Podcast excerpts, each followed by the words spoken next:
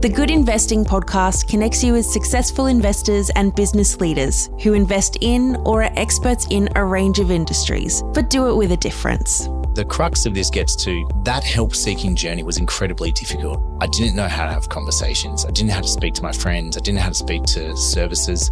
The services for mental health on campus were above the sport and recreation centre.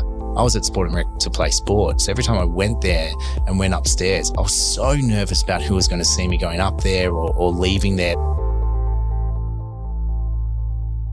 Hello, my name is Matt Nicard. I am CEO and co-founder of Ethical Partners Funds Management and welcome to the Good Investing podcast. Now, I've got to say, it's not often you get to interview and speak with your hero. And uh, I'm doing that today. I met uh, our guest here, Sebastian Robertson, He's actually giggling. He shouldn't be. I thought this was the banter part. It's a good start. It's not the banter part. you are actually my hero. You don't know it, but you're about to find out today.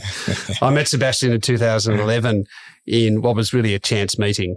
Um, you see, we both went to St. Aloysius College back in the day, about 15 years apart. And I was at a North Sydney Leagues Club mm. St. Aloysius reunion. And it was your typical affair. It was a pretty big one. It was about 500 people there across multiple years of um, of old boy reunions at, at St Aloysius, and it was the usual kind of thing. There were speeches, and yeah, it was it was fine. And then Sebastian got up to speak, and I just remember sitting in this big hall in the main hall there at North Sydney Leagues, and the whole room, after about thirty seconds of Sebastian speaking, went absolutely, absolutely quiet. You could literally hear a pin drop. I know it's a cliche, but this was the pin drop you could hear. And particularly given that for the 20 minutes before, there was raucous laughter and carry on. And it's something that, um, that I'll never forget. And, um, I guess it interrupted all the normal boring stories of, of, uh, of old days, um, at school. Um, and Seb got up and spoke and he told his story and he's, he's going to tell us a little bit more about that a little, a little later on. I will not go into it now, but um, I walked away absolutely moved and and then never really did anything about it. And almost disappointed in myself saying I should have done something about it, but I did get a second chance at Macquarie. Macquarie Foundation um, supported um, newer not-for-profit startup organisations, and as part of that uh, Kickstarter grant, the Batyr application and business plan came across and I put two and two together. So I, I thought of Seb, who was uh, recently had founded Batyr and um, the proposal that was in front of us and said, this is something pretty special. I've seen it in action and um, Batyr got the grant and I became, I was fortunate enough to become involved and uh, be a mentor and then go onto the board of Batyr um, for for a period of time. And Batyr's all around storytelling. Seb told his story that night, and and that's why Seb and he's right in front of me. It's, it's funny to say it, but that's why you are my hero.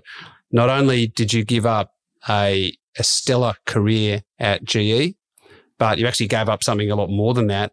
And, and that was you gave up yourself, your own story, something very personal in order to help uh, thousands of young people out there. So, um, it's officially the longest introduction to any podcast ever, but uh, it's it was pretty special, and I think it's great context. So, welcome to the Good Investing podcast. Thank you very much, and, and great to be on. And I wanted to interrupt about a thousand times as you were, as you were speaking because I have I have memories of our first introduction, and it was very different to what you portrayed there, and it more came off the back of the grant, and and you um, absolutely forcing your way into mentoring me. Lisa George, who was running the foundation at the time, said, "You don't really have a choice." Matt's already told me that he's mentoring you, and he gave um, you gave some very what's the rating of this podcast? PG or uh, let's just say he gave some very um, firm advice onto the conditions of the business plan at the time, which I found quite offensive with a background in finance.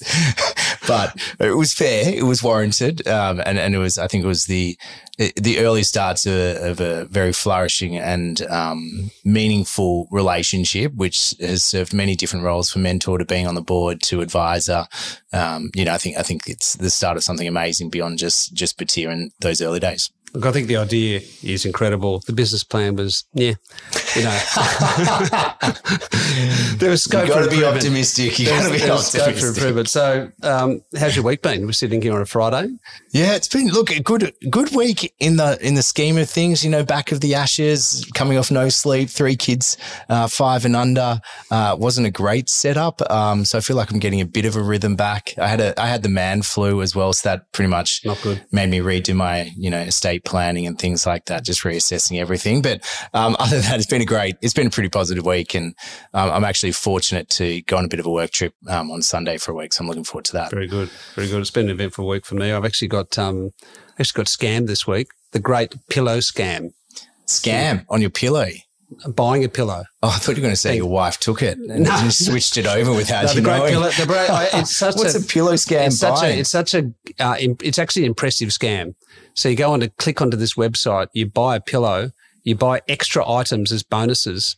They actually send you more than what you ordered, and you have no choice to change your quantities and orders. The order arrives, you go to do your free return, you got to return it to Lithuania. in the condition and in the packaging that you received it. However, they send it to you shrink wrapped. So unless you have a shrink wrapping machine at home, you cannot actually send this stuff back to Lithuania, which would actually cost more than what you actually paid for it. And when you complain, you say, well, we sent it to you. We actually sent you more than what you want. We did send you the goods. It's actually a very, very clever scam. That's And, a great um, scam. Almost proud of being That. I feel like maybe Um, maybe my wife fell for that because I go into our bedroom and I think I've got about forty pillows on the bed, and I just every night I've got to lift them all off. It's like a workout. That's why I don't need gym membership. I just move it to the side, put it back on in the morning. should have I should have actually googled the Great Pillow scam because then it came up and there's hundreds of people who have been Really taken done for this. Um, so anyway, that's part of my week. The other part is um, my electric toothbrush ran out of charge. Oh, And we've had this conversation. We have had this conversation. The electric And toothbrush. Um, um, Karen, my wife, was telling me electric toothbrush for about 20 years. And I said, nah, nah, nah, don't get the electric toothbrush. It can't be that good. I don't need another electric device. What's going on? Switched, never looked back. She's absolutely right, as she always is. So now when you don't get to use the electric toothbrush and you have to go back to the manual way, you think, how could I have done this for 25 years? Yeah, see, I you you introduced me to the electric I gave you toothbrush. electric you toothbrush gave me for your one after birthday. a, after a lunch because I was the only one at the table for like six guys that wasn't using an electric toothbrush. Uh, I must admit, How's it going? well, I use it more as like a, a gift to myself. So when I feel like I've done something good, then I treat myself to the electric toothbrush. Otherwise, if I feel like it's been a, you know, subpar day, I just, the, the old school is kind of winning out. I just got to change the structure a little bit. It's thoroughly enjoyable. But the one thing I did, two minutes is a long time. is a long time. Like that is a long time to brush your in the teeth. mornings. Yeah. And you just, I just don't know if I have those That two discipline? minutes, the discipline to sit there. I mean, anyway, I'm working on it. I'm working on it. It's a work in progress. Excellent. Um, No, and it's been enjoyable. That's good. And, and just finally, um, yesterday I had the privilege of going down to Melbourne to um, speak at the Property Industry um, Foundation um, with Batyr, and Yeah, with Michelle brilliant. Blanchard, Brilliant. um, talking about mental health and um, its impact um, on homelessness for young people. Yeah. A terrific discussion. So it's been a, a diverse week, that's Yeah, for it's a good sure. And wrapping it up this week in talking to you. How good. Great way to round it out.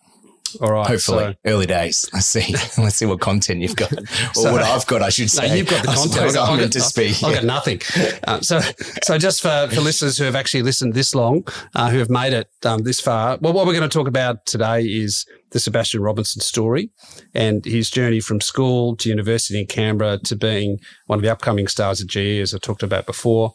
And for those that don't know Seb, he's one of the most charismatic and dynamic people you will ever meet. But like all of us, outward impressions can sometimes be deceiving. We talk about some of the tough times, um, 10 to 15 years ago in particular, which led him to founding Batyr, all the way through to Seb stepping down from the organisation he founded 12 years later, which is re- very recent and is actually one of the driving forces of, of spending time together today. We talk about mental health in the workplace, um, recent work Batyr has done, and why this is such an important emerging area for Australian corporates. We then cover Seb's most recent venture, Birdi, um, which in a, a few short years is already working with some of Australia's largest corporates. So there's a lot there. I think it's a great discussion. Um, but I do want to give listeners a little bit about your background. I think that's pretty good. I think you've covered everything I've no, I think we've got a lot more than that. Good Um, round it out. I'll give my one quote. just um, just to set the record straight. So, Seb is a recognised social entrepreneur and executive. That's a bit you wrote. Yeah, that's. Um, yeah. I wasn't going to actually say that, but um, so so he is currently CEO and co-founder of and chief remote pilot of Birdi, an aerial Mm-hmm. intelligence platform specialising in drone technology. And we're going to talk about that in a special section of the podcast. In 2013, though, he was Cleo Bachelor. I- I'm not going to let your laughter get over this. Uh, Cleo Bachelor of the Year, 2013. You No, say was- you came was- equal uh, fourth. I, yeah, that's correct. We all know you were Cleo Bachelor of the Year 2013, um, and I'm sure you still have an edition of that magazine when it was actually operating. It'd be online now. It was it was such a high selling uh, um, publication that it ceased um, after, After- that. It was the last that. edition, so I'm still one of the last remaining CEO. Cleo. So, Cleo Bachelors Bachelors. of the Year. So that was um, well done. Uh, also, apparently, in your younger days, had a surprisingly slow uptake of the English language, preferring your own special language, um, which none, of the, fam- none of the family is, understood. None of this So- is what I gave you. No, it's not. So here's the opportunity now to give us an example of that. no, okay. I'm very goal oriented, and in fact, I'm very persistent. And I know in your early years you had a uh, a request from the family asking for a Mentos packet that never ran out, and you've actually asked for this for five consecutive years. Still haven't got it. Probably the most surprising part was the five consecutive years between the ages of 15 and 20, which is also a little bit surprising, a little bit worrying. Um, you love a biography but hate reading. I've got That's some, true. I've got some biography, That's true. biographies here. I love Yeah. a biography. I just think Love it. being I love the real stories. I learning. love the real stories. Real stories. Love it. Um, so that's particularly interesting. You went to St. Aloysius College, as we talked about before. Many people don't know this about your Aloysius career, that you were sport captain of Southall House, both in the senior school and the junior school. That's correct. I'm going to have to check the college records. Well, I, I can I can trump that. Oh, I don't know if it's in there. I was also the winning house captain, both junior school and secondary, and I don't think that's been beaten. And that's basically since then, career's been downhill. That was the peak. that was the peak. What, that was the peak. so, um, but that is admirable. It really is. God, you're going to how long? How long is this intro? Going deep. No, no, it's about to finish. We um, then you graduated with a double degree. Well, after Aloysius, double degree in economics and commerce at ANU down in Canberra. Uh, loved doing the inward bound 100 kilometre plus challenges where they drop you somewhere blindfolded with a compass and a 200 ml bottle of water, no shoes, just in limited clothing. I made that last bit up, but it, they are big challenges, and you were very good at them They were big. great resilience, um, in, um, creativity, uh, problem solving, which um, which doesn't surprise me at all. And uh, I know a couple of times there you nearly ended up in hospital. I I, I did crutches for a week after one of them, and it was I was picked in the top div because they thought I was the only one mentally that would try and keep up with the other three runners, and that was the only reason. I think they went through ten people before they got to me, so um, I'm not Yeah, surprised. yeah. Um, fun you- times. Though. outside of um, formal education or, or more traditional um, secondary and university, you studied at the School for Social Entrepreneurs and uh, also the Australian Institute of Company Directors. And as I said before, you worked at GE in their financial management program. Um, you've also been a director of a number of startup and developing companies, including Octopi Waters, and continued to be so, um, I believe, and and, and uh, Nautilus Energy, both of which focus in the renewable energy space. So again, that entrepreneurial spirit coming through, um, and also campaign director for the Australian or for Australians for mental health in the 2016 federal election. That's Um, yeah. Big and important role um, in many ways, which does lead me to a question. And you can give a scoop here on the Good Investing podcast. Your political ambitions. I do believe you're looking to run for office. Is that is that true? What's the comment? No comment. No, comment. no comment. I, I, I think um, I've been given some advice from various mentors that uh, that think about where you can have the best impact, and I think I'm on a I think I'm on a good wicket at the moment. So I'll okay. stick to the, stick to the status That's, quo on that one until that changes. Yeah, um, but they'll be re- they'll be replaying this later. They might. That's why I've got to be careful of the podcast. careful um, of the language. So that's no. that's where it's all um, that's where all the gold is. But um, okay, so that's interesting.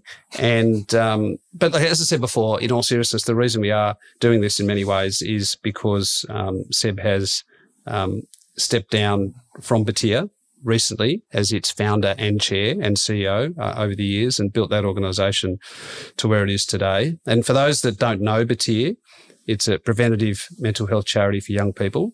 Um, stigma, under resourced communities, and other barriers to accessing quality information services um, stop young people from getting the right help when they need it.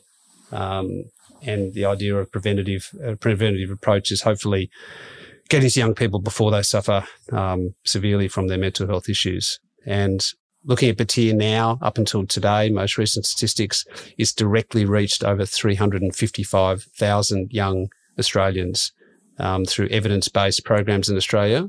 Um, essentially, Batyr trains young people to, to tell their own story of mental ill health to other young people.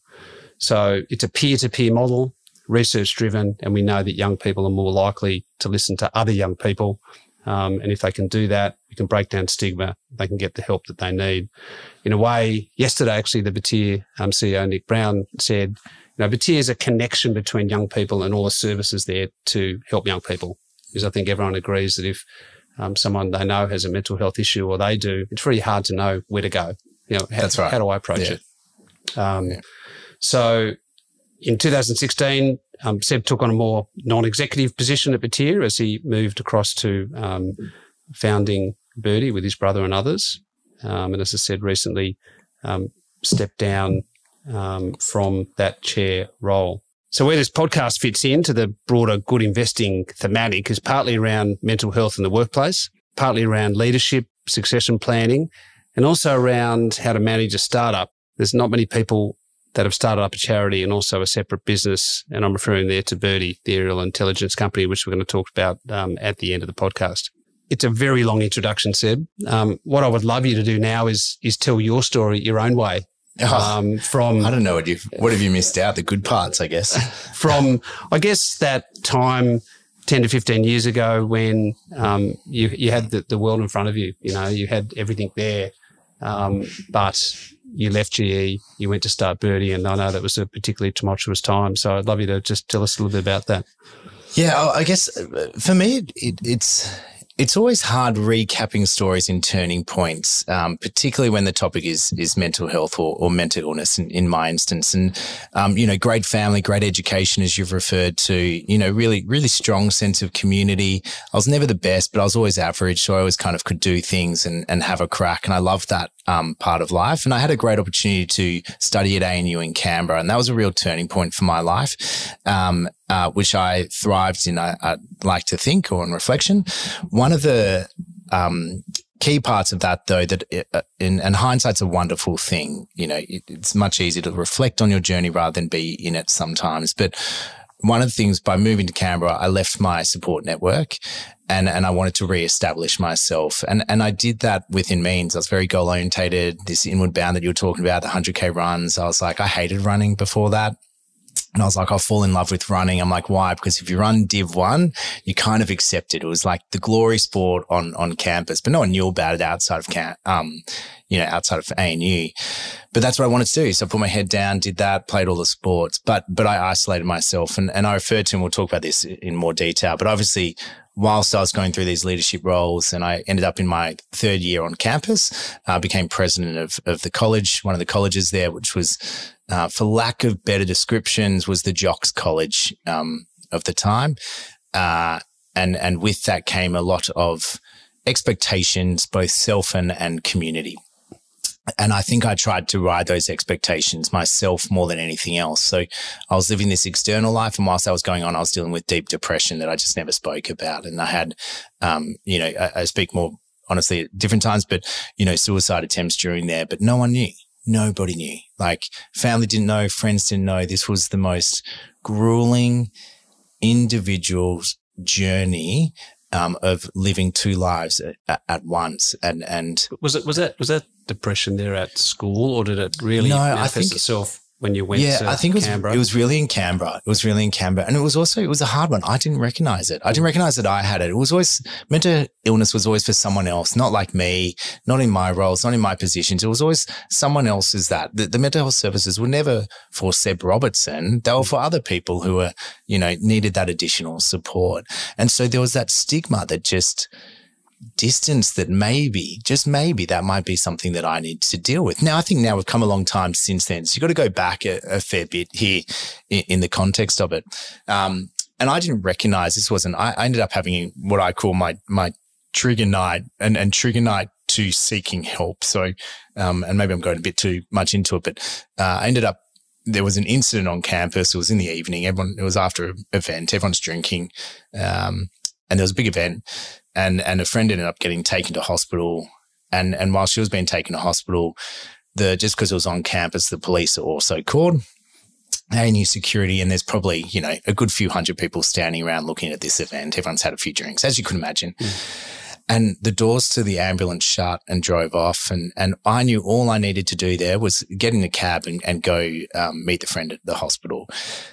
For whatever reason, I just lost it emotionally, physically. I just couldn't control myself. Um, and, and I just had to take it out and I didn't know how or what and whatever. And, and that kind of culminated in essentially nearly six police officers tackling me as an individual to the ground, lifting me up, bawling my eyes out, putting me back in the police va- um, wagon and being taken to Canberra um, holding station.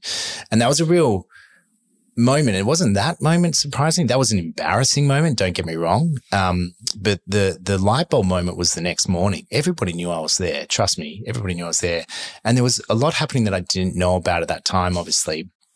But when I left there, for whatever reason, the police let me out, but didn't tell anyone I was going to be let out.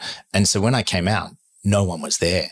And so I had this 20 minute walk, 15 minute walk back to the college campus where I lived, this humiliating walk of like, in my hour of need, where is everyone? Mm.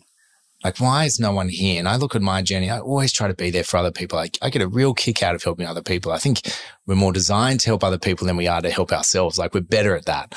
Uh, and I just was like, why is this the case? And, and it, in that moment, I was like, they're not here because I haven't asked for help. I haven't recognized that I needed help. And so that was a real turning point for me on a help seeking journey. And, and the, the crux of this gets to that help seeking journey was incredibly difficult. I didn't know how to have conversations. I didn't know how to speak to my friends. I didn't know how to speak to services. The services for mental health on campus were above the sport and recreation center. I was at sport and rec to play sports. Every time I went there and went upstairs, I was so nervous about who was going to see me going up there or, or leaving there that it just could never really provide. Well, it was never, it was never talked about. And it wasn't talked about. Ever. It just wasn't. Um, and, and, and so I went through this journey of help seeking almost somewhat alone on the help seeking journey. And then I got through and, and I was very fortunate. I got this, um, uh, leadership award at the end of the year and I got given like six grand cash, which is like huge, you know, back, you know, Oh, maybe it was three grand. Maybe I've inflated it over time, but it was probably three grand. It was probably, it was probably, it was probably 300 bucks. Now. Yeah, it's worth six grand now, maybe. Um, but anyway, and so I treated myself and, and my best mate, um, Damo at the time and I went over to South Africa and it was a real turning point for me in my, my life on it. But I just, um, looked back and I said, ah, oh, all I wanted to do was hide that story. I didn't want people to know about it. I didn't want to be judged on it. I just wanted it in the shadows and I wanted to be judged by my peers. Um, however they were going. But, but the best analogy I can think of, it was like I was running a hurdles race and I feel like I was hitting every hurdle because that's just my style. And everyone else is running a clean hundred meter race. And, and I know they've got their own race and it's not about comparisons, but in life you do individually compete, compare a lot. And that was really tough to, to realize. And then I kind of, um, you know, graduated with, as you said, double degree commerce economics in the middle of the GFC. And I was like, get me out of institutions. So, so, so after the, incident, kind of yeah. when the ambulance was there, that you, you trigger night, how, how, many years after that did you graduate? So that was, uh, nearly two years, two years. So yeah. what was the period like between that, that night and the two years after? How, how did you get through that? Had you told many people? No, like, no, no. I'll, I'll tell one story and, and I hope my dad doesn't mind me telling this story, but um, you know, I, I felt telling my story and I slowly told certain friends different stories and there was a really good network of support. And when I opened up, they were brilliant, brilliant. Everyone was kind of there and, and lent in and family were really good. And, um, my sisters and brother were brilliant. Right. But I, I felt like my story was too much to burden for everyone. So I'd only tell snippets of it. But when I was telling my story, it's, it's almost cathartic and therapy in and of itself. Um, but I'd forgotten just because I don't know. I just memory, I couldn't remember who I told what. And so then I had this like blurred memory of, I don't know if I've told everyone or not told everyone and anyone. And then, and I guess the, the story that I want to tell is I remember um, getting to the point of being like, I'm going to start Batyr. And I was like, right, I need to get some press. I need to tell my story to the press. So I'm like, oh, I'll put my story in the Sydney Morning Herald. Like this was not, this was, um, there was a lot of advice against this, which maybe at the time was probably sound advice, but I ignored it. Um, anyway. And I think it was at that time my dad ended up calling me being like, like, I've just read your story in the Sydney Morning Herald and I hadn't told him everything. I just hadn't had that conversation with him. Um, and I think that for me was a reflection of we still get caught up in our own journey and even that relationship, which is really important to me. And, and I get along really well with my father. It was a difficult thing that I didn't realize. And I think that um, was tough for him to read. Like imagine reading the story of your own son um, in that in that scenario. Well, wondering why he wasn't able why to why not? And, and you, naturally in that situation, you always wonder. And I'm sure the, the audience here is more the the kind of parenting age, you go, would, would your child open up to you? And, and I'm just, I just, the hard truth is we open up to our peers before we open up to anyone else. That is just on most things, whether it's at work, you chat to a peer in work, whether it's, you know, you're just more like if you're playing cricket, you chat to your, your cricket mate. Like you just default a lot more to your mates and statistics will, will support that. And, and there's a lot of research behind it, but, um, that's what you do. And so the conversation with the parents is one of the hardest because I didn't have a reason as to why I was going through this. It was. Well, that's the thing. If you think, why should I be feeling this way, right? Yeah, and, and and I don't think they'd done anything wrong. I think I'd had a great life, and and and I have no complaints. I think it's brilliant. I'd I'd love to replicate my my childhood. It's got its challenges. Don't get me wrong, but you know, I think as a whole, it was it was great. So that that was just in coming back to that two years, it, it did become a bit of a blur and became a bit for me of like, I've got to get through this. And meanwhile, I'm still trying to study econometrics and, um, you know, doing financial modeling on the side. Um, but I did, I, I look, I, I joke a bit, but I loved my time at university. I loved now reflecting that that challenge and that experience and that experience of mental ill health has made me who I am today. And it's really a part of my story and it's part of who I am. And I think it has created more opportunities than it did challenges. But when you're in that hole, when you're in that dark spot, I honestly just felt life would be easier and everyone else would be better off if I wasn't here. And that's a hard thing to go where I am now to back then. It's really hard to kind of, um, see just the, the, the, the gap between those two periods in life. What can parents do to give themselves the best opportunity to be able to have that conversation, do you think? Yeah. Look, I, I think now that I've got kids myself, I, I think about this um, a bit. The, the, first thing you can do, and, and this is general advice, is shine the spotlight on you before you shine it on anyone else. And that includes your kids. So what are you doing to address your own mental health on an ongoing weekly, daily basis? And how open are you about it that that's why you're doing it? So if you're going to the gym, yes, there's a physical benefit, but I know that mentally it puts me in a good headspace or, or whatever it might be. And you need time out to read or, or escape and, and actually have a holiday from work. Th- those things matter more than just the holiday. It's the intent. And so when it becomes part of your vocab, it's easier for the child to bring that vocab up. It's also a journey that you've got to walk with the child, not in front of the child. So, um, the language now has changed since I started Batyr. The knowledge and the support structures are different to when I started Batyr. That's in 10 years. So, uh, no matter like my kids in, in 15, 10 years time, whatever it might be, if they face issues is I know that I've got to start from scratch. So I've got to, you know, get yourself on um, honestly, there's the standard mental health organizations. Just get on the distribution list because you do learn by reading and, mm. and you get the odd email of what's happening in the sector and you can learn from that. And that's a great way to kind of stay on top of the topic mm. with it. Uh, but it is a um, difficult one. And I'd say the other comment I'd make, don't self critique your own parenting first. Don't make it about you make it about how you can best support your child. Do that reflection on your own with your with your friends and family, whatever it is, but don't do it with the child. Don't make it about you. And that's hard to do sometimes because, yeah, but that'd be general advice. That's that's great advice. I'm I'm sure people will learn a lot from that, given your background, what you've done, uh, where you've been. So that's that is really useful. Why not join another charity that's already established or stay in the private sector and do non-exec stuff? Why kind of leave GE and start up from scratch? Love, love to yeah. understand your thinking so, around that time. I think the context is I had no intent to start an organization. That was never the that was never the agenda. Um, I actually pitched Batyr, the concept of Batyr. Let's train young people with their own lived experience to share that with other young people. And then we won't provide the service. We'll promote services. And I was sort of like marketing. It's easy for me to promote bad example. Um, it's very, I was going to say promote Coca-Cola as a mate and give you a Coke than it is for Coca-Cola to come and try and sell it to you. So I was like, just, just buying behaviors. It's easier, um, to do it, um, behind the scenes in, in a trusted network. And, and so I pitched the concept of Batyr, not the name, but the concept of Batyr to four, four um, very well established, I won't use names, very well established organizations. And the general commentary was it, it essentially won't work. Lived experience was not a part of the sector that it is now. You'll barely mention the mental health sector without lived experience being embedded in that conversation. This was not part of it back then.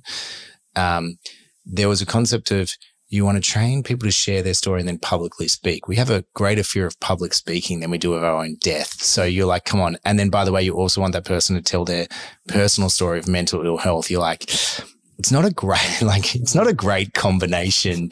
Um, even now, it's still not an ideal combination. Uh, but I think underlying to me, I always looked at my story and I said, I just wish I heard from a Seb Robertson, not a profiled person, just someone who was a few years out of school, who had just walked in my shoes, talk about what it's like to seek help. How do you speak to your parents? How do you, how, what is it? What does a counseling office even look like? Um, and I just felt that if you could take a story of, of what I would call shame in many ways, as we I saw it originally of like, don't let me affiliate with that story and turn that into a tool that can help other people everyone will want to do that. If you can take your story, your experiences, and that might help somebody else, you're going to do that. You almost sacrifice yourself in the hope that it might help someone else not have that same experience. And that was the driving force. And I think it is to this day. And, and I think now we've had nearly 1200 young people trained. And this isn't just like, this is a two day training program different structures where they're learning to share their story with each other in a groups of seven. So it's a lot of programs to get to that scale all those young people, all those speakers want to do it for the exact same reason. They want to help someone else out. And I think we underestimate the power of young people willing to drive positive change. And I think that's all we did at the time. And, and everyone got behind it and said, let's just give this a crack. Like the mental health sector is, is challenging. Like I can give you a, a very interesting stat of like, is stigma still an issue today? Everyone will say it's, it's changed from in, in the decades and decades for sure. Do not doubt that. But um, a recent study in 2022 highlighted that I think the numbers 30 or 34% of Australians would not want to live next door to somebody with depression. Yeah, wow.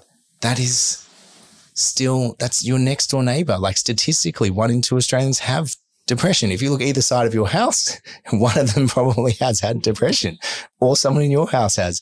But statistically, over a third of us don't want to live next door to that person. It's just, it's still, it has changed absolutely, but we've still got a long way to go. Yeah, and and some of the other changes you think in the mental health sector overall. So lived experience most definitely now yeah, has been recognised. Mm. I mean, do you think the sector's too fragmented? Does it need reform? How do, how, how do we, because the incidence of mental health, particularly in young people, it's not declining. No, um, no, no. Yet it's, there's it's, been yeah. a lot of organisations that have grown and do terrific work. Hmm. So, where does the sector go from here, and how's it changed? Yeah, I've had a lot of time to reflect on this about because uh, I think uh, I think my work and effort in the mental health sector is not done. I'm just not sure what it will look like moving forward uh, with it. So I'm trying to work that out a bit myself on a more systemic level of what, what do I think could change or should change. It is fragmented, but it's fragmented in different segments. So I always try to break the sector up into three components. So there's the research, there's the service delivery, and then there's prevention. And at the moment, um, we fund uh, and this is bad analogy, but we fund the hospital model of the like, we'll come in after care, um, you know, post suicide care and support. Um, and, and that's because that is the most obvious place that you can fund. Um, what we don't do is we don't fund upstream. We don't fund prevention. It's, it's, it's a secondary comment on big announcements. It's a tack on. And then what also I've recognized is there are too many organizations trying to do all three. There's too many organizations trying to be the best at everything. And they're basically trying to put their hand wherever the funding is. That's what drives it. Uh, and I think that's a, I think that structure doesn't work. I think we need to be better at outlining as an organizations and organizations within it what we do and what we don't do. And what you don't do is just as important because then you need to work out how you better partner with the system to provide a clean journey for those with lived experience. So I think, I think there's a lot to do. Um, ironically, I would say there are too many organizations that mirror work. Um, and part of that is part of that is caused by the way the sector is funded. We philanthropy plays a huge role in this space, um, particularly in early innovation programs, and surprisingly a lot in prevention, simply because it's underfunded. And so. Philanthropy is amazing, but there's not a clear journey to taking philanthropy and a successful program and working out how to scale. It's really grey. So most of the organizations you would come across in the mental health sector are tiny. They're small. And people go, well, we should merge and go, you'll save on overheads. I'm telling you now, there are no overheads to save on. There's, they're just not spending. They're on an oily rag. And so that doesn't work. So there's got to be a carrot that better aligns the story in that prevention space. But I also think, and I think this came out more, more recently, um, in, in some government, um, reports that have been in the front page of the paper. Decisions of funding are still being made by the politicians as opposed to essentially by departments in the sector as a whole. And so individual voices have a lot of weight within this sector. And that's great. They've done amazing things off the board. And I'm not saying they haven't been advocating for the right things, but I think we have to make sure that other voices can get to the table and that the distribution of funding is appropriate to where we think we're going to get the best return on investment. And I think that applies in the philanthropic level as it does to the, to the government, um, large scale programs level. I think there's a desire to do that. I think the question is how do you make that happen? Okay. Talk to us about succession planning. It's not easy to step down from an organisation you founded, you were CEO, you were chair. Um, mm. You've now stepped down. Ellen Derrick has taken on the chair. So lucky to have yeah, incredible, incredible, like her yeah, to lead the lead the ship now. Mm. How do you manage that process? Yeah, so I'll, I'll, I'll, break this into three quick stages. So the first stage I'd talk about is there was um, underlying, and you, you're around for these days of there's a real risk that the story of Batyr became my story, that people wanted Sebastian Robertson to come and share their story at a school program. They didn't want any random story. They wanted a controlled story, controlled narrative. And, and I had to make it very clear that when I come and speak, you're not getting Sebastian Robertson, you're getting Batyr, you're getting a Batyr program. And so there was a real conscious effort from the day one is how do I start to say this isn't about the Seb Robertson story. This is about the scaffold of all young people's stories, of anyone's story, of Joe, of Sarah, of Jane, whatever it might be. We all have a story, but is the platform that can craft those stories and help tell that narrative in a really safe way that's safe for the students that are listening, that's safe for the speakers, and it fits within the structure of the environment that we're speaking at, whether that's schools, universities, or, or, or workplace. That trans, that transition was probably harder than most people might take for granted. That I had to intentionally stop speaking publicly. I had to knock back paid gigs because they were like, no, we only want Seb. And I was like, well, I'm not available. Um, I was, but I was like, I need to be quite intentional about it. So that was quite a good, that was a really interesting thing about you got to back the program, you got to back the scaffold, you got to back the kind of idea. that was the first one. The second one was really how does the founder step back as CEO? You always hear about founder syndrome, and, and one of the biggest barriers is that. And when you start getting momentum, particularly in social entrepreneurship, you start to get acknowledged. You start to get kind of more recognized and, and it becomes easier. And so I stepped down probably pretty early on in, in the journey. I think we'd done the heavy lifting, but it was very clear we strategically as a board, and you were on the board at the time, had a succession plan in place that the person that I'm about to speak about didn't know about, um, which was um, Sam Refshauge. He was general manager of AIME, the Australian Indigenous Mentoring Experience, uh, founded by Jack Manning Bancroft. And that organization, I think, has been incredible. Um, the structure, the model has been brilliant. We mirrored that almost identically, just applied it in the mental health space. And so Sam came onto the board and Abe and I in particular knew my brother who I co-founded basically every business you've referenced. He essentially founded. I just get stuck with the implementation. Um, but, uh, in that with, with Sam, we didn't tell him this was a journey because we knew the organization wasn't ready for it. So we knew he had to get the organization up to a certain turnover, to a certain number of staff, to a certain kind of point that he could see a role for him to come in and take over. Um, and, and I think we actually did that brilliantly, but that was a two year journey, um, to do that. And, and I think he did a phenomenal job. I think taking over the role of a founder is one of the hardest jobs ever. Uh, particularly in a growing organization. And, and, I take my hat off to him for one, putting his hand up to do it, uh, and two, doing it with such um, uh, just such graciousness and drive that saw that organization go from strength to strength. And then, and then I fell into no man's land, uh, and I didn't know what to do. And so then I transitioned to the the board, which brings me to my third one, which is um, I, I, think I, I think I kicked you out of the chair role. You I think did. you were chair, you and did. I was like, I had an interim uh, role there. I, I, think I was last person standing at that point in time, so did it grace, graciously and adequately. Yeah, I think, I, think, you're like Seb. You need to do something here, and I'm like, he's like, I'm going to step down. Why don't you take chair? You were very good about it. I must admit, you were very good, and and I think that that was actually really important for me that that role. Um, it, it felt that I could be supporting and help drive the direction and ensure the longevity of it, but without being the one to execute. And then obviously a question comes at one point, do you hand over as chair? And, and I think the, um, we began that hunt for a long time. It was very intentional about who we were looking for, what type of person we were looking for. And, and I think we were, um, so fortunate to find it in Ellen, just in, in every box we needed to tick around just that um, humility, the leadership capabilities, the understanding of organizations and people, but also that um, context of lived experience and appreciating the story uh, of it. And also the chair role is different to the CEO role. It's not about her coming in and leading. It's about her coming in and backing the team to do a great job. And, and, and so Ellen Derrick's the managing um, partner of Deloitte Consulting, and she's just been incredible. I know it's still early days, uh, but it's been great to see how her and Nick, the CEO, are already interacting.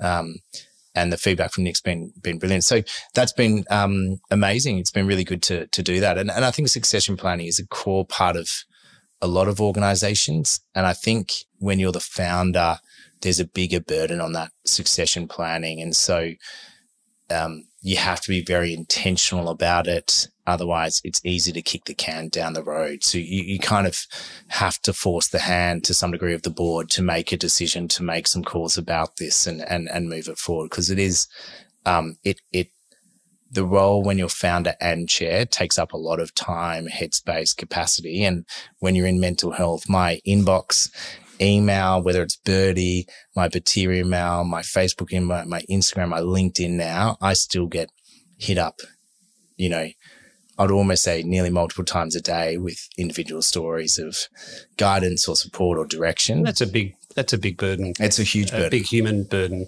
Um, I mean, you take away, there's lots to take away from that, but I think any organisation, the succession planning is is critical. Not for profit organisation, uh, you know, a lot of corporates will be listening to this, and the one takeaway for me is around planning and time and looking ahead because I think if you don't look ahead a number of years, then you know choices choices don't become choices they become things that you have to do quickly for whatever reason they can be personal reasons right. or, or right. just a whole bunch of reasons yeah. so then you don't have the time to plan, and that's when decisions get hard and difficult, and perhaps outcomes aren't ideal. So, I think if you're looking that far ahead, and actually reminded me, it was actually a good reminder of of Sam Refshauge's time because that was that was actually the beginning of you stepping down as founder. Mm, yes, that was what six years ago. Yeah, six, seven. So there's a yeah. there's a six or seven year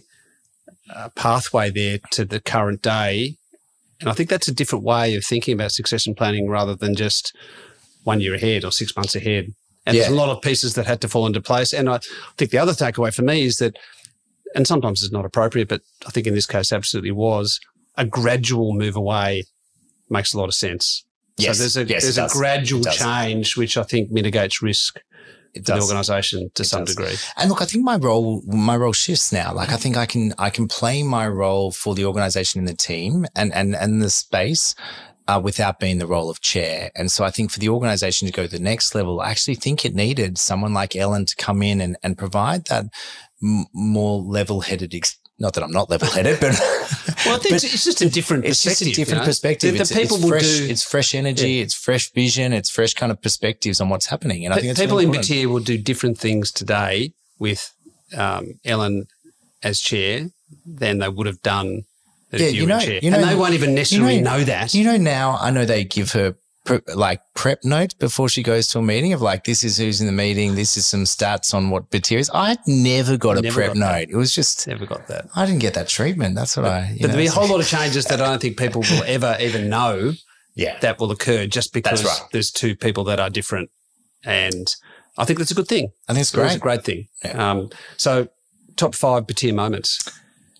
This is your chance. My chance. Top five. I mean, there's, that's hard. It's a hard one it's a it's a really hard one. So I, I've I want to break this into can I still six, but I'm going to divide it three and three. So oh, three's yeah, a pinch, sure. three's three's decent stories. So do you want the stories first, or do you want the the? Oh, look, it's up to you. Whatever you think. All right, let me do.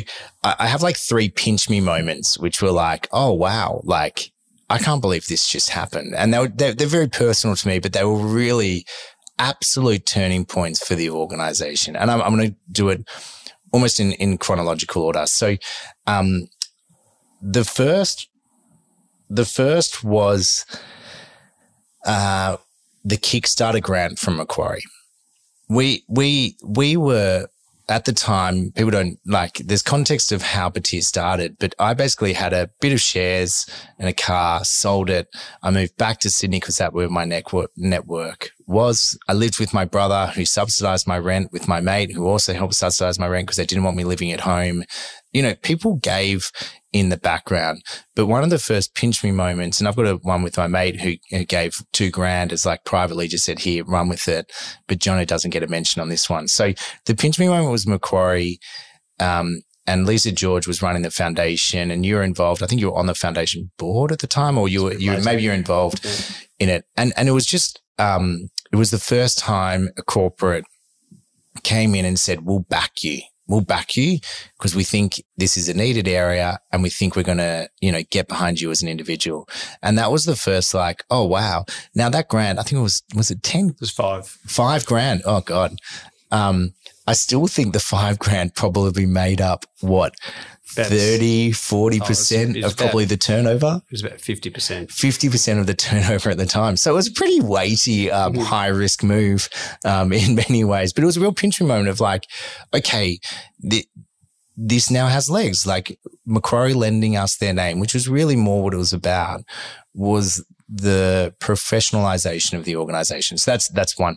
Um, the second one was um, Chris Cuffe, mm. um, who's turned into an, another incredible mentor of mine. Who and and he got Third Link in behind it. And I did this talk at um, the Orpheum Theatre in Mosman, and I was sitting in between Gretel Killeen and Ray Martin. So you got li- This Is Your Life on one side, and you got the Big Brother, which I always wanted to go on, but never got selected on the other. And I'm like, oh, this is like a dream pinch me moment. Um, and then I went up and and uh, Lisa Cotton was like, you got to meet this guy, Chris. Chris comes up, um, you know, says, I might be able to help you out. And I've got this is going straight over my head as to who the context of Chris is. And then I, he gives me his card. He's like, "Oh, just send me an email and, I, and we'll try and work something out." And so I walk out and I show my my stepfather Alan, and he goes, Chris Cuffe is in like the Chris Cuffe. And I'm like, oh, when someone says that, you know, you got to Google it. You got to look up. And I'm like, oh my God, Chris. I'm like, oh my God, how do I email him? And so that formed an incredible relationship with, with him and Third Link in particular but I laugh a little bit about it. I got him to speak. We, we, I don't know if you remember, we hosted a lunch at Macquarie it was a dinner at Macquarie yeah.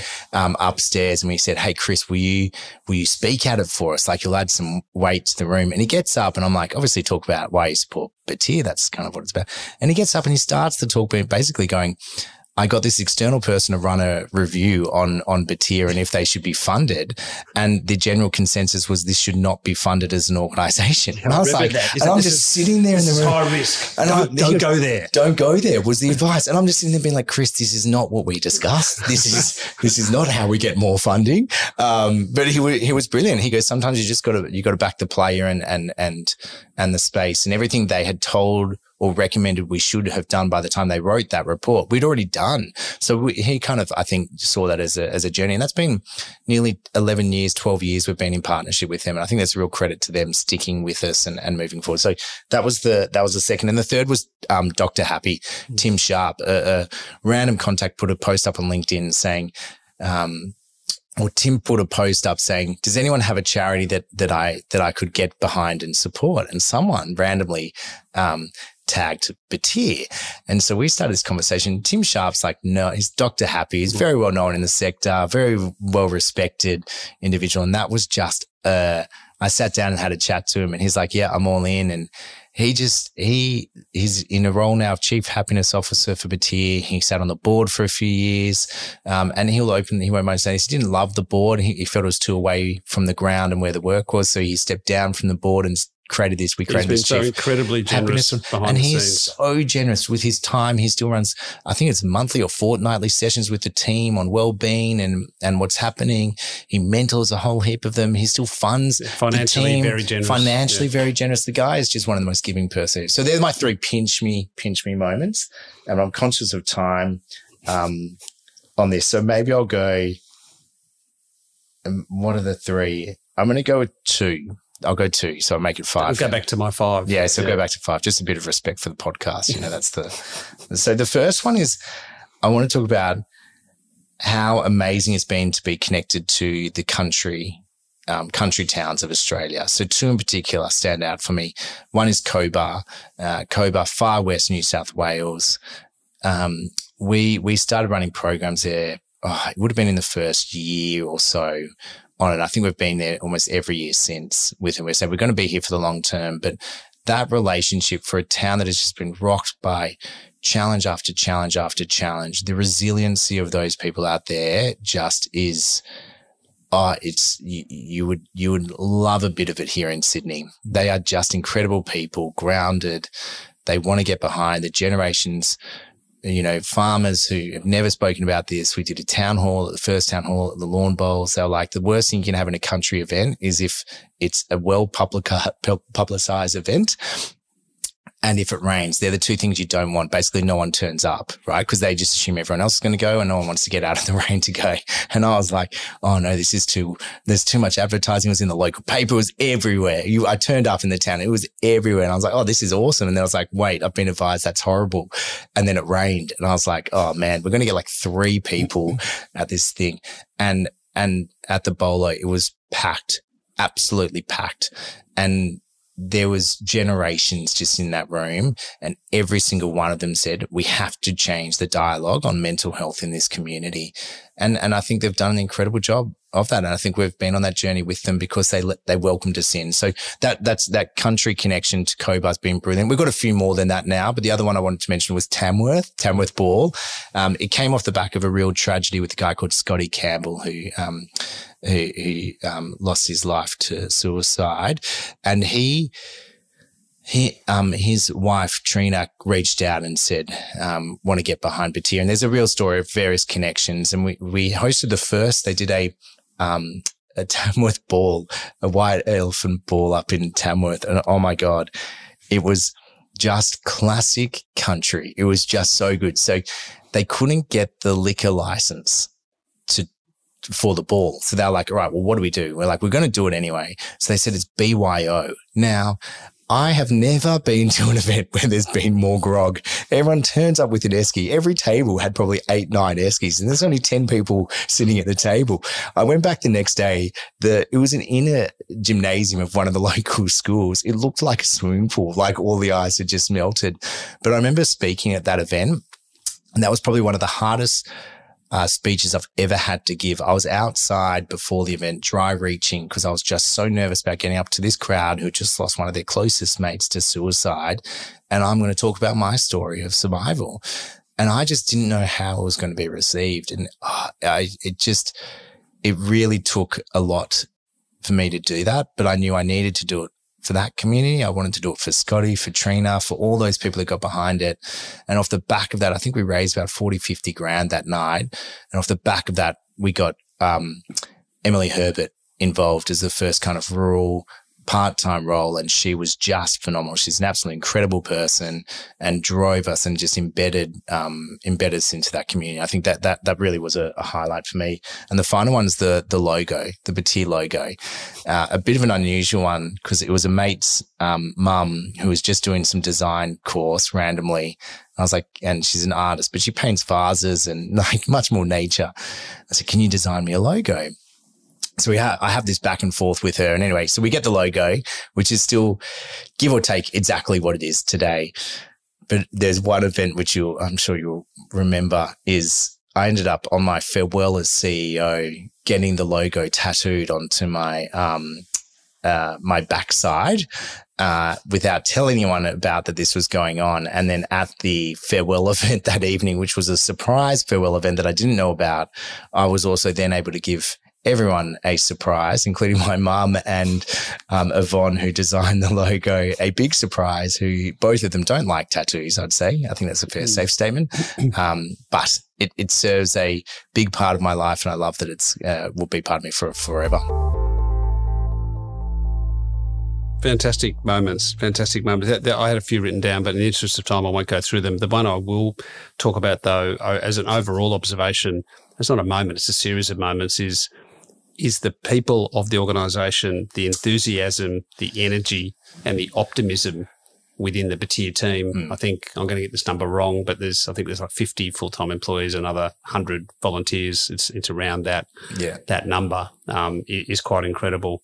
Um, that that's that's the that's the the one that I'd draw I, out. I can add to that because I got this stat because I was hunting for information for um, personal reasons, but we've basically employed over 350 people since inception through the organization. And I think there's the core team there that are doing amazing things, but to see where all these people have gone on to do and contribute in various roles, whether globally or in Australia in different spaces, it's just been absolutely, uh, you know, incredibly humbling to watch them and, and what they've gone on to do and what they continue to do at Batyr. So yeah, completely agree. Terrific. I'm going to skip now to mental health in the workplace. Yeah. Uh, really, really important, important, topic. And I think a lot of the listeners of this being CEOs, um, fund managers, people in financial services industries, other business leaders, you know, company directors and so on, I think we're very interested in, in talking or me talking to you about this. And certainly our view, ethical partners, is that companies that we invest in and companies in the market have a fundamental responsibility for the health of their employees. Now, that might sound like a, an obvious statement, but traditionally it's always been focused on physical health, which is obviously critical, important, and safety. But we think that there's needs to be a focus um, equally on mental health. And we look at this in our process. We call it the APORA, the Ethical Partners Opportunity and Risk Assessments, part of the human rights part of that process. We look at that um, really, really closely. And we also actively engage with companies. We see this as a way of utilizing and being a steward of the capital that people give us to invest in engaging with companies and looking at this particular issue, asking them about it and trying to encourage better outcomes. We obviously had the COVID period. So we talked a lot around companies supporting their employees from a mental health perspective during COVID. We've also talked to multiple companies around elevating psychological safety to board level hmm. and given the same resourcing as physical safety. We've also focused on areas such as sexual harassment, bullying, and racism, particularly in some of the mining companies as well, publicised cases sure. of that and independent reports as well, yeah. and worked with UNICEF on a major report around the health of young people, uh, children and youth in particular, Um, part of that is, is a mental health focus as well. Um, we're, the, we're, a founding signatory to the Global Investor Statement on Workplace Mental Health. Robin Parkin, our head of sustainability, does some wonderful work um, in that group and across the board from a, um, a sustainability perspective. We commissioned Batyr uh, late last year to write a report called Promoting Mental Health and Wellbeing in the Workplace. And that sets out to better understand the role that work plays in um, the mental health and well-being of employees with a particular focus on young people. And I'll provide a link to that report, that excellent report, um, in the podcast notes. Um, Seb, one of the things that the report unsurprisingly confirmed was that, um, and this is similar to research from the Australian Human Rights Commission, that mental health um, issues are an increasing driver of absenteeism uh, from work and impacts productivity significantly. This is getting worse. What do you think are some of the drivers that are that are kind of pushing that in this direction um, from uh, you know, from a mental health perspective? Uh, it's uh, I don't think there's one I don't from my observation and, and context I'm not a researcher so this is more anecdotal from my experience and, and observations uh, I don't think there's one there's one factor at play but I, I think this generally applies to the majority of people coming into the workforce is people are looking more at what does a balanced life mean and and and how does that play out? Um, I've always struggled with that concept, but I think people are trying to hunt it more and more on a daily daily basis. And so I think our ability to raise that something's wrong has gotten a lot easier. I think our ability to find a solution and whose responsibility is to find that solution has gotten grayer. And so I think there's an element of in the workforce, you're often at the forefront of that. You either get told too late and you don't have a thing. And, and so it absolutely hits you on the, on the absenteeism front, or there's dynamic issues and, and you're early and you're on that journey. So I, I don't know what the driving factor is, but I think statistically, we just know this is such a prevalent issue in society that it's, it's, um, something that we probably just didn't speak about before, but was still underlying probably one of the drivers of absenteeism within the workplace. There's a lot you can do though to address it. And I think it's more about the solutions for me than necessarily the root cause. I think the root cause is very hard to, for, for me to understand, but you can certainly see trends as to what works in the workplace. And I think this report does a great job highlighting also practical tools to go about how to address that, as well as acknowledging why. Um, but I think that there's a lot you can do on trends of what what matters and what can impact your team and your culture more holistically. And, and as much as we, we talk about it, it does stem from the very top. It starts from the board and then it's, it's magnified at the, at the CEO level and, and it ricochets down. So what are, the, what are some of those practical things? You think just as a start, the CEO and board actively and openly talking about the importance of mental health? Um, some of the other things. yeah, I think I think that's the starting point. I, my observation, I think that's a given. I think if you're not doing that, that's when people start to question the workplace. I think the question is, how are you talking about it, and what are you talking about it, and then more importantly, what are you doing? So it's all really good to say, hey, we're doing a Are You Okay Day lunch, but do you turn up for five minutes? Do you turn up 15 minutes late? Are you even involved? Are you on the panel moderating or are you, kind of letting other, other parties do it? So I think taking an active role in those conversations is, is really important. And I think being exposed and, and by exposed, I mean being vulnerable to not getting it right. And so leaning into your staff and knowing what exactly is it that they want and need to help you. A lot of people are like, well, we've got an EAP program. I'm like, yeah, well, let's have a look at some of those hit rates with those EAP programs. Very rarely does the organization is the turning point for someone seeking help. Um, the, the hardest battle is how does a manager practically deal with someone in their team who's got a mental health issue. And if that manager's not well trained, that that is a systemic issue within the organization of have you trained that manager about how to deal with this? And I think we now just have to embed that type of training within the organization. And it's not, you don't have to be the solution. You need to provide a safe place for that person to get to their best peak performance. You need to create a safe journey for that person to seek help. And ideally, it's not help seeking. Ideally, it's before that. Ideally, it's about the day to day things of, of that activity, reading, time out, you know, not, not expecting people to reply to your email when you email at 11 PM, not expecting a reply. Or if someone does reply at 1131, you, you call it out and say, yeah, they might be my hours, but they're not what I expect and don't reply in those hours. So you kind of said little things matter. Um, and, and once that culture's embedded, it's hard to shift unless you're very intentional about it. So I think the intention has to be very clear and you have to be willing to get it wrong, but you have to be willing to correct it and, and actively correct it. It's interesting. A lot of those points you raised are actually in the the framework, which was mm. published in the report, which included taking that systems level approach. So actually integrating these factors across culture, policies, business strategy, structures at all levels. So it's not That's just right. Putting on a day and expecting people to turn up. It's across the organization and, and also perhaps including your business teams in the design and implementation of these types of activities again, rather than just saying, right, we're doing these three things and moving on. Yeah, that's right. And I'll just, I'll just, let me just use Batyr as a, as a cultural example here. And it's small. We're not, we're not a big organization, right? So I understand that this will be challenged by the big players, but we work in mental health. We have a workforce that I would say, and I know the stats, it's around 96% of staff identify with a mental health issue. I would absolutely categorize Batyr as a high performance culture. So we have nearly every single person identifies with a lived experience of mental health. You can still perform exceptionally well. Just because you have a mental health issue doesn't mean you can't be incredible. You might need a timeout here and there, but it doesn't mean you can't go. And if you can show the team the loyalty, if you can set up the, the, the framework for that individual to feel supported, to go down that journey and to bounce back, the loyalty you get back is much stronger. The insights you get from that individual is much better. And as a whole, commercially, you're actually better off too. So you're both individually better off, the manager and the, and the, um, the worker is better off and the organization is better off. So I just think in many ways that investment should not be seen as a, I have to provide this. It should be seen as that an investment, an investment into your, into your staff and your workforce. I essentially think it can be a workplace of choice. That's right. If that's yeah. the case. And then looking at the extreme case the other way, mm. if none of this is in place and there are uh, poor systems and examples of harassment and so on and so forth, it's got to be a place where people won't want to work. That's so right. There's there's that. two ends to the spectrum. So by getting it right, you can attract people and retain people.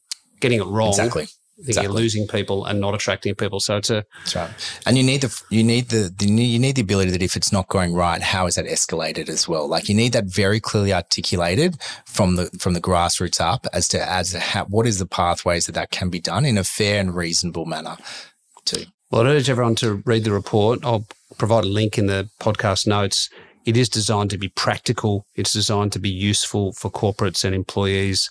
And as I said, it does have that framework, which includes guiding principles to managing mental health issues, overall health issues um, in the workplace. So, really proud that we could be uh, play a small part in that. And thank you to Batyr for um, doing all the hard work in putting that together, and also the company examples, which included Mirvac, one of our sustainability leaders overall.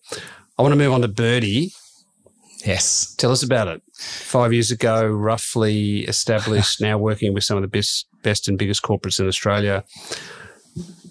Yeah, good. Let me. I'll jump in. So it's um. Look, fundamentally, we're a technology. We're a technology company, and we focus in what we call aerial intelligence. And and what that means is we specialize in drone technology. But if it's any data that we can visualize, process, analyze, um, we're interested in it. And so um, that is an absolute growing space. Many organizations probably on this podcast probably know of like a Nearmap model. So the difference between say Nearmap and Birdi, Nearmap does manned aircraft capture.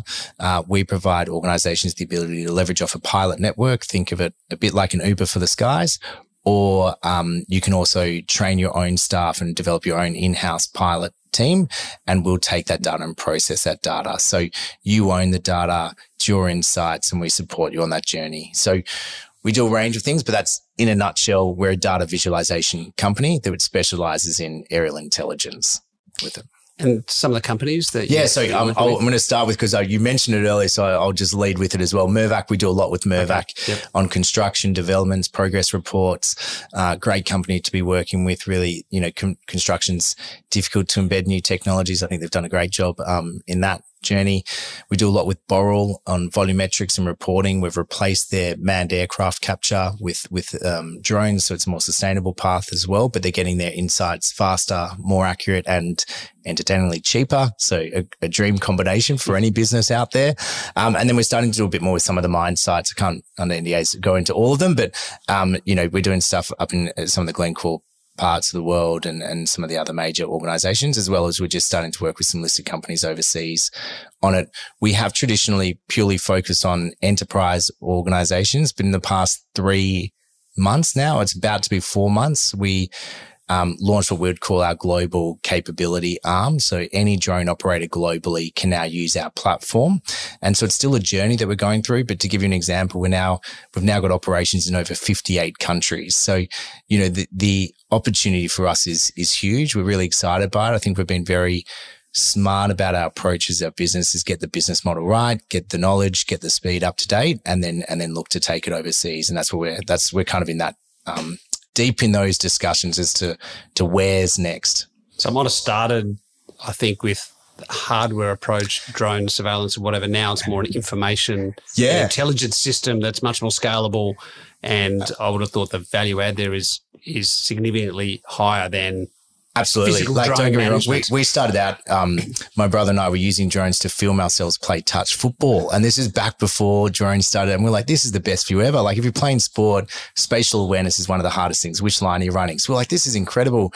And then because of our experience in the renewable space, we're like, right, what other what other, you know, sensors can you put on these drones? And then we're like, well, we knew a bit about the solar installation market. You're like, how do you do an audit on a solar rooftop? Because you can't get on the roof. It's too high risk. It's too costly. It's too time consuming. Like you could just fly a drone over, find cracks with a photo or use thermal and um, see the efficiency of it. And so that's how it started out. It started out in sport and real estate.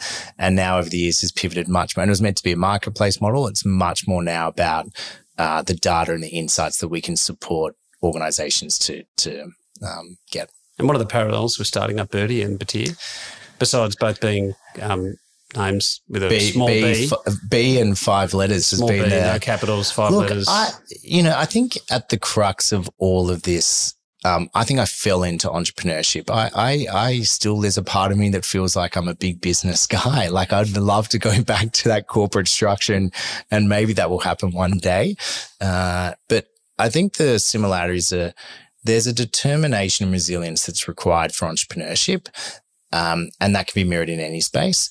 And I think there's also an element of you need to have a little bit of a vision, but not be too far ahead. And I think in both instances for Batyr and Birdi, I think it, a lot of things you can't do in an organization is timing and market. And I think we were very fortunate with Batyr that we were ahead of that lived experience and embedding that lived experience and peer model um, before the sector did. So we got a lot of experience there. And I think in Birdi, you know, drones, they're much more acceptable now, but people are now trying to write, right, how does it go from an innovation arm into an operational and scale arm? And we're interested in how do we help businesses scale and embed it within their operations? That's what we want to help support do. So, and I think businesses are now turning towards that uh, much more as well. And Australia leads the way a little bit, but I think there's a big opportunity for us as well elsewhere. And what's been the most challenging aspect with Birdi?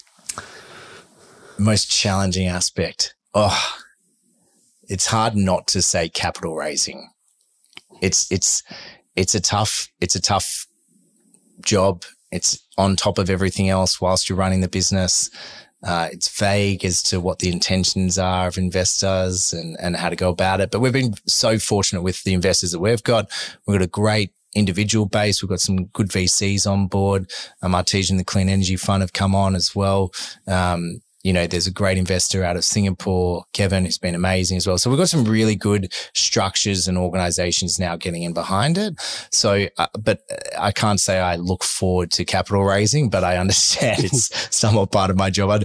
I, I think there's an element of like do one more round and, and then just let the business sing for itself. We're pretty, we're pretty close to getting break even, which is nice. So, so hopefully we can have a bit more of a control of our own destiny, but there's also an element that we're a growth company. Like people don't want to be too conservative. You've got to hunt, you've got to go hungry in a growth area. And, and that's what we want to try and present. And I think that's what our investors want us to do as well. So we kind of got to respect that too, that this is, I'd, I'd say to some degree risk capital, um, but it's uh, hopefully high return for them as well. What's the vision from here? Where do you think Birdi can get to? we're, I thought you saying me, I'll be retired on a, no, um, oh, look, I'm, I'm slightly realistic that I think we've built incredible technology and a visualization platform.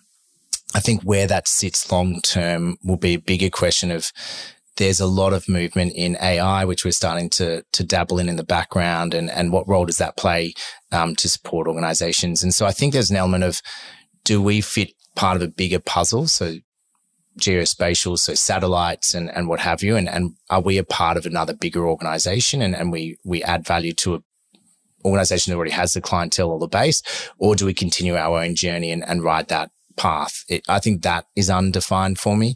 I think regardless, I think there's a real opportunity in this area to continue to grow and, and lead the space and, and really take a driving foot. I think we've been pretty quiet.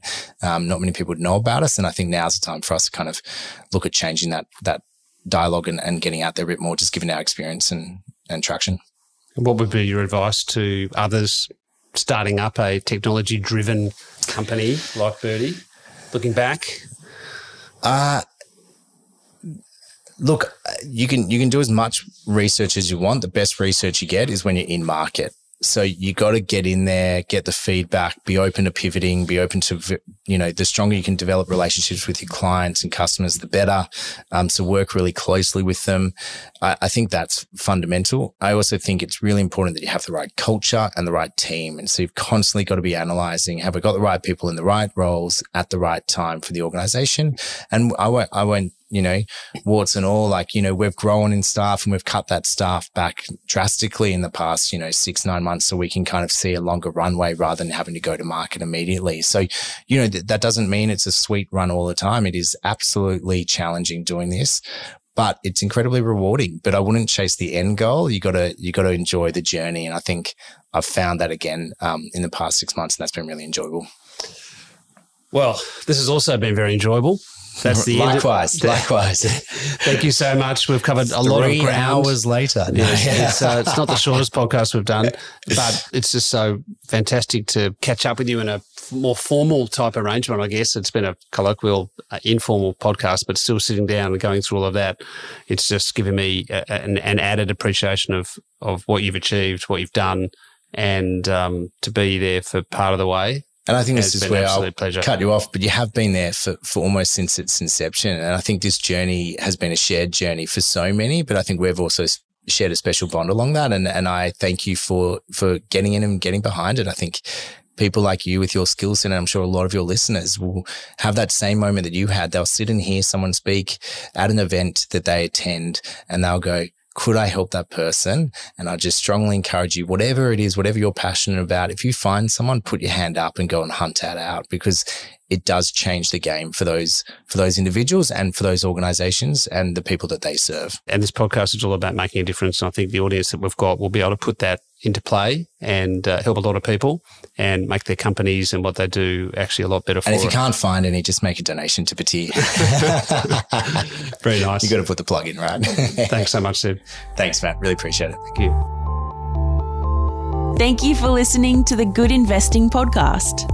Subscribe to hear future episodes and for more information about Ethical Partners Funds Management, visit ethicalpartners.com.au. The information contained in this podcast is for general informational purposes only and does not constitute investment or financial advice. You should seek tailored advice that is specific to your circumstances before making any investment decision.